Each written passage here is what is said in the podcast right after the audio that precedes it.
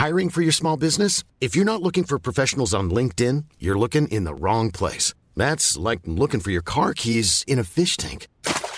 LinkedIn helps you hire professionals you can't find anywhere else, even those who aren't actively searching for a new job but might be open to the perfect role. In a given month, over 70% of LinkedIn users don't even visit other leading job sites. So start looking in the right place. With LinkedIn, you can hire professionals like a professional. Post your free job on linkedin.com slash people today. Burrow's furniture is built for the way you live. From ensuring easy assembly and disassembly to honoring highly requested new colors for their award-winning seating, they always have their customers in mind. Their modular seating is made out of durable materials to last and grow with you. And with Burrow, you always get fast, free shipping. Get up to 60% off during Burrow's Memorial Day sale at burrow.com slash ACAST. That's burrow.com slash ACAST. burrow.com slash ACAST.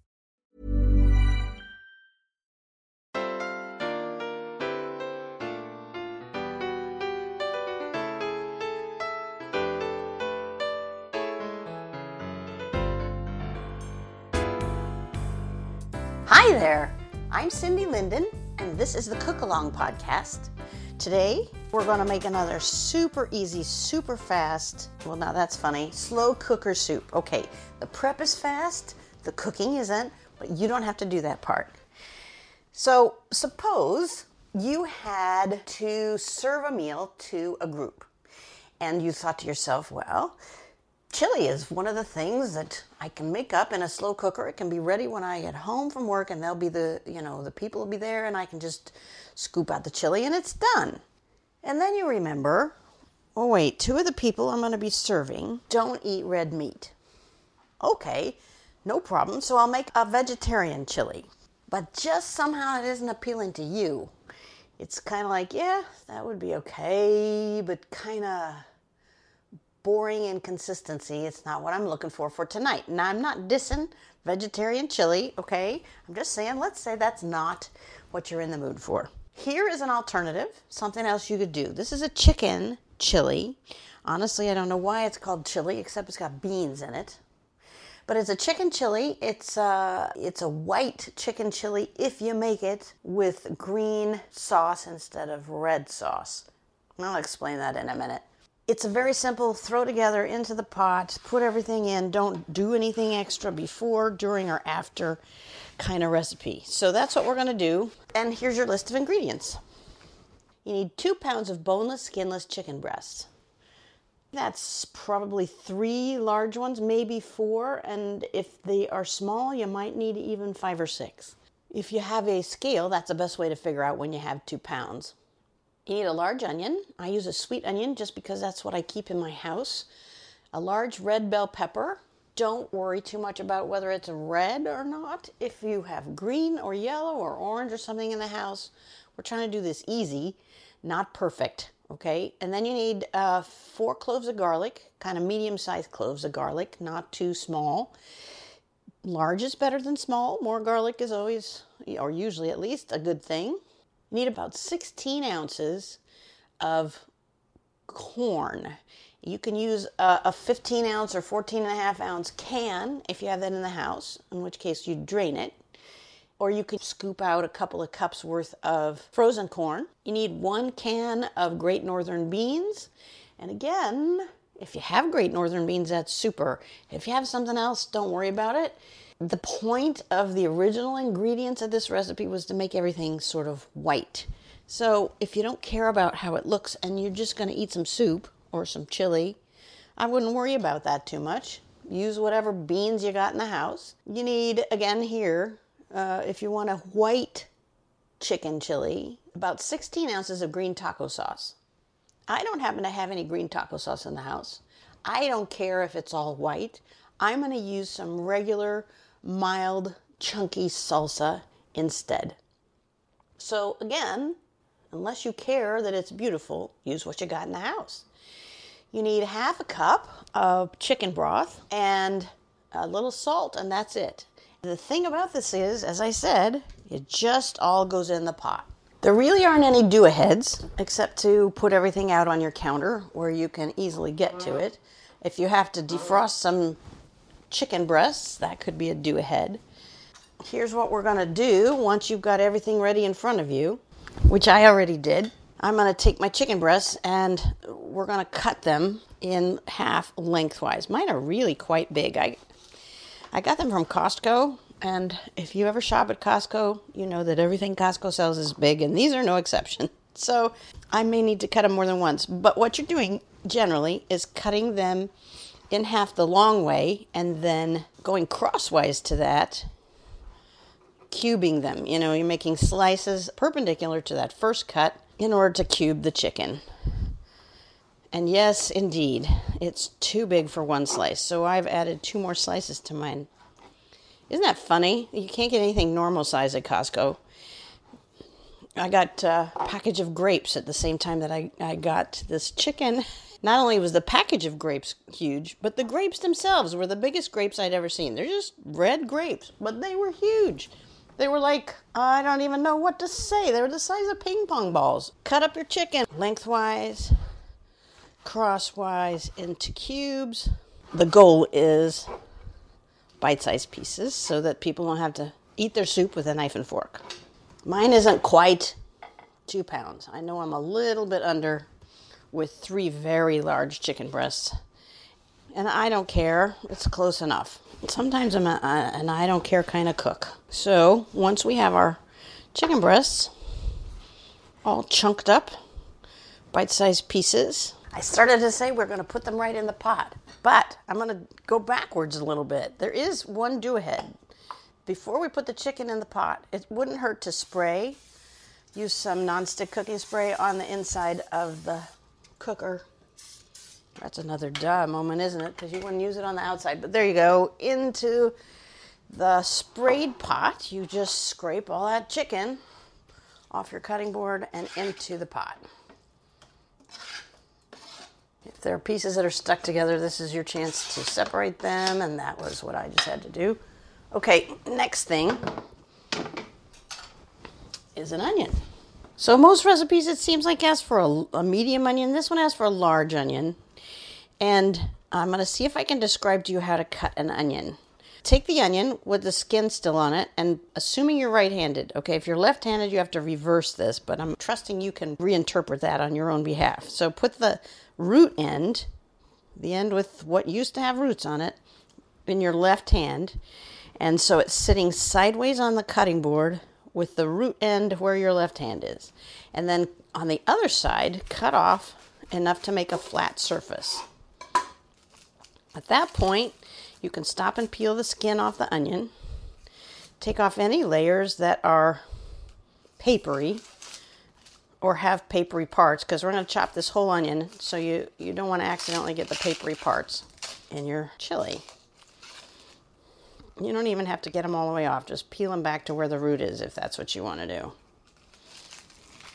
Now, flat side you just cut. Put it down on the counter because now it's stable, right? You're not rocking it on a round edge, it's flat. And then put your knife, the point of your knife, right next to the root that still remains and cut down toward the cutting board. So you've made a slice. How can I put it? From root to leaf end. And then make another one right next to it, like you're cutting a pie and just go all the way around. Keep them kind of narrow, the slices kind of close together. You might find that you have to hold the onion together. We're going to go all the way around this onion as though it were a pie, cutting from the root end down to the cutting board.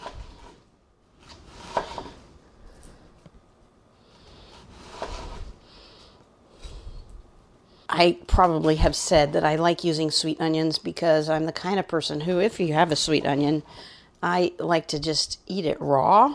I don't like hot onions, both because they make my eyes burn when I cut them and because they're hot. I use a ceramic knife. I have a perhaps unfounded belief that it makes the onions less likely to cause tears. Also, the sweet onions are better about that. All right, so now you've got this thing that looks like sort of a, hmm, a spiral kind of thing, right? Your root end is still up. Now we're going to take your left hand and put it over the root and turn the whole thing, tip the whole thing back on its side. So now it's on its round side again. and your hand is on the root end. And now you're going to chop again down, starting at the flat end, chop down toward the cutting board. And there you get, for every slice, a nice big handful of diced onions. Later, if anything's too big, you can go back and chop it up again. You're holding the onion with your fingernails, not the flat of your hand, not the pads of your fingers. You want to kind of try to learn to hold the onion with your fingernails. This is hard. I won't tell you differently. You can use the root. If there's anything there, you can kind of hold on by the root. The closer you get to the root, the more the onion splays out and makes it hard to cut. And there's a point when, for me at least, it's just splayed too much and I have to just lay it down on the cutting board and cut around it. Now here's another thing. So what I'm left with is this huge pile of diced onions and the root end in my hand. This is kind of funny, but if you feel interested in an experiment, take that root end with a tiny bit of onion still attached to it, put it in a container in a shallow bit of water don't cover the top of the onion that's left, just so that the roots are wet. And uh, wait a few days and you'll sprout a new onion. You go out and you plant that in your yard or you put it in a pot and it will grow more little onions for you. The only thing you need to know about that is that the onions that seem to grow are hotter than the one you planted. Now, all that onion you just cut is going in the pot on top of the chicken. I'm using a bench scraper. I love my bench scraper. I don't really use it in all the ways you could use it, but boy, for picking stuff off off the cutting board, if you have a stationary cutting board like mine's built into my counter because I have a really old 1950s kitchen and I don't even know if they do this anymore, but it is. So, using a bench scraper to transfer the onions to the pot is very fun for me. I'm easily amused. All right, next is the bell pepper. This should be a big bell pepper and like I said, if you have red, it's probably the prettiest thing. What we're going to do is cut it in half and get rid of all the membrane and the seeds and the stem. We're going to chop this, and you want to end up with about a cup and a half of chopped red bell pepper. So once you got the insides out, you just cut it in strips, and then we're going to cut it in the other direction, chop it. What we're trying to do, yet again, is get bite-sized pieces. And this is for flavor, of course, because red pepper, red bell pepper is wonderfully sweet and flavorful, but it's also for color because if you were making this with all white ingredients, this is the thing that pops and makes everything so pretty. I believe green would be just as pretty. Or yellow. Well, yellow might not show so much, but I don't care. Like I said, any pepper will do chop it up into little bits. Pulling out the old bench scraper again, and that goes in to the crock pot on top of the onions. Okay, now you pull out your garlic. Now I'm going to use the bench scraper again. But here's what you're going to do before you do any peeling, before you do anything. First thing to do to these cloves of garlic is cut off the, the flat, dry end. Just take your sharp knife and cut it off. Just keep it as small as possible because you want to preserve the garlic, right? You want as much of the garlic as you can. Oh, that one turned out to be two. Oh, well, that's all right. Now, I'm going to take my bench scraper. And you're going to take either your bench scraper or the flat of a metal knife, not a not a ceramic one. Push down on the garlic. Just flatten it, squish it. That will crack the skin, which will make it come off really easily. Oh, there's another double. Look at that. You can't tell sometimes, you know. All right, now that paper shell will come right off so fast and easy. And we don't need this garlic to look pretty because we're going to chop it up anyway, right? So peel off all the little paper bits. Now just chop, chop it up. Chop it. Mince it is what we're going to do. We want it fine. We want little bits on this.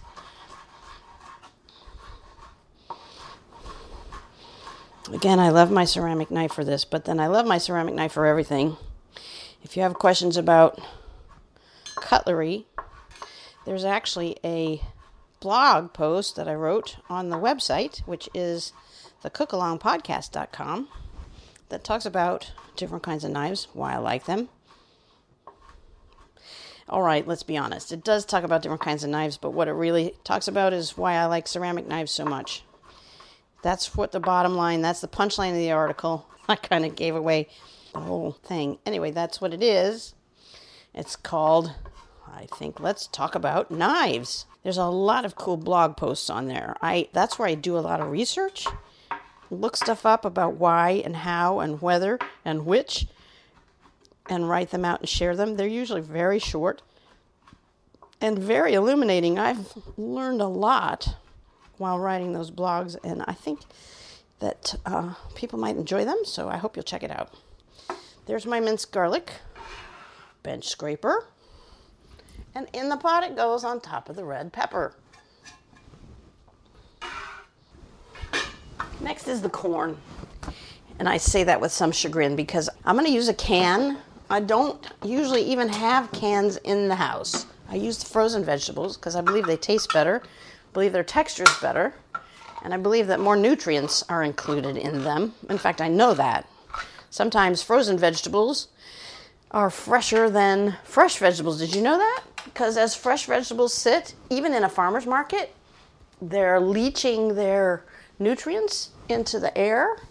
And frozen vegetables are frozen almost immediately. They get them off the cob, they throw it in the flash freezer, and there you go. Everything that came on the cob is still in there in terms of nutrients. But today I have a can, and this is a good place to use it. So if you're using a can, drain it. If you're using frozen, put in about two cups. Just throw them in. You don't have to defrost it, don't cook it, don't do anything. But do drain it if you're using a can. And in it goes on top of the garlic. Okay, the next ingredient is the beans. And this probably, I mean, it's not like you're using dried beans, okay? So this is a can. And I do happen to have some great northern beans, so that's what I'm using. If you have a favorite bean, use your favorite bean. Who cares? Okay, this one also gets drained. Dump it into your colander. Scrape out the ones that always stick to the bottom. There we go. And rinse them as well. I'll let the water drain off of that for just a second.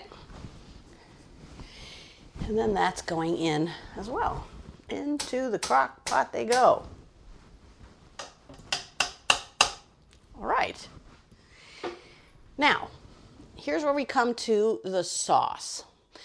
And I'm just going to suggest that you don't worry too much about it if you want something pretty, we're going back to here's the pretty version stuff. The pretty version stuff is 16 ounces of a green taco sauce. That's because that keeps the chili sort of white color, and only the yellow and the red from the corn and the red pepper will decorate that. As I mentioned repeatedly, I don't care. And I don't happen to have any green taco sauce in the house. What I do have is some chunky red regular sort of salsa. And I use mild because I cook for people. Well, and in fact, if you're cooking for that group that we hypothesized about, you probably need to stick with a mild salsa. You want 16 ounces of that. Or, in other words, again, about two cups. The 16 ounces of salsa also goes into the crock pot.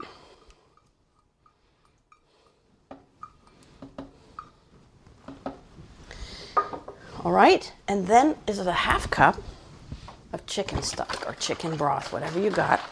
I use mine from a carton because I can keep the rest. You know, the trouble with the cans is once you got them open then you only need half a cup, what the heck do you do with the rest? So, this is one of those aseptic containers which I find really helpful. And there you go. We're going to put in a half a teaspoon of salt and then we're going to stir this up. Once it's stirred, You turn it on the crock pot. Once the crock pot's on, you set the timer for six to seven hours. That just looks like a bunch of disparate stuff. I'm thinking, how is this going to turn into soup? But just trust me, it's going to be okay. Put your lid on it, turn it to at least six hours on low, maybe seven. You'll know when you get there. And at that point, you can season it with whatever it needs, a little more salt or whatever. Uh, depending on what salsa you're using, you might want to add some spice if you want it a little hotter or a little spicier. You can certainly add most any sort of Mexican kind of spice. Whatever moves you, how's that? I'm to serve this tonight with probably a little grated manchego cheese, but you can use cheddar or you don't have to use cheese at all. Again, if you're serving for a group, it's kind of fun to have that out there. You can put out some Mexican cheese, uh, some sour cream. I probably put some sour cream on the table, and you can serve it with a loaf of bread or some corn chips or whatever you like to eat. Please check out the website for both the blogs and other recipes you might like to try. You might find an excellent dessert I'm kind of a cookie fanatic, so there are a lot of cookie recipes on the website, which again is the cookalongpodcast.com. I hope you enjoy your chili, and until next time, happy cooking!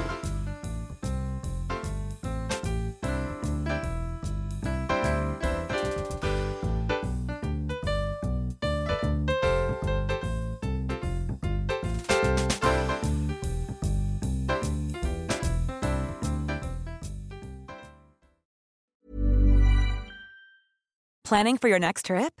Elevate your travel style with Quince. Quince has all the jet setting essentials you'll want for your next getaway, like European linen, premium luggage options, buttery soft Italian leather bags, and so much more. And is all priced at 50 to 80% less than similar brands. Plus, Quince only works with factories that use safe and ethical manufacturing practices.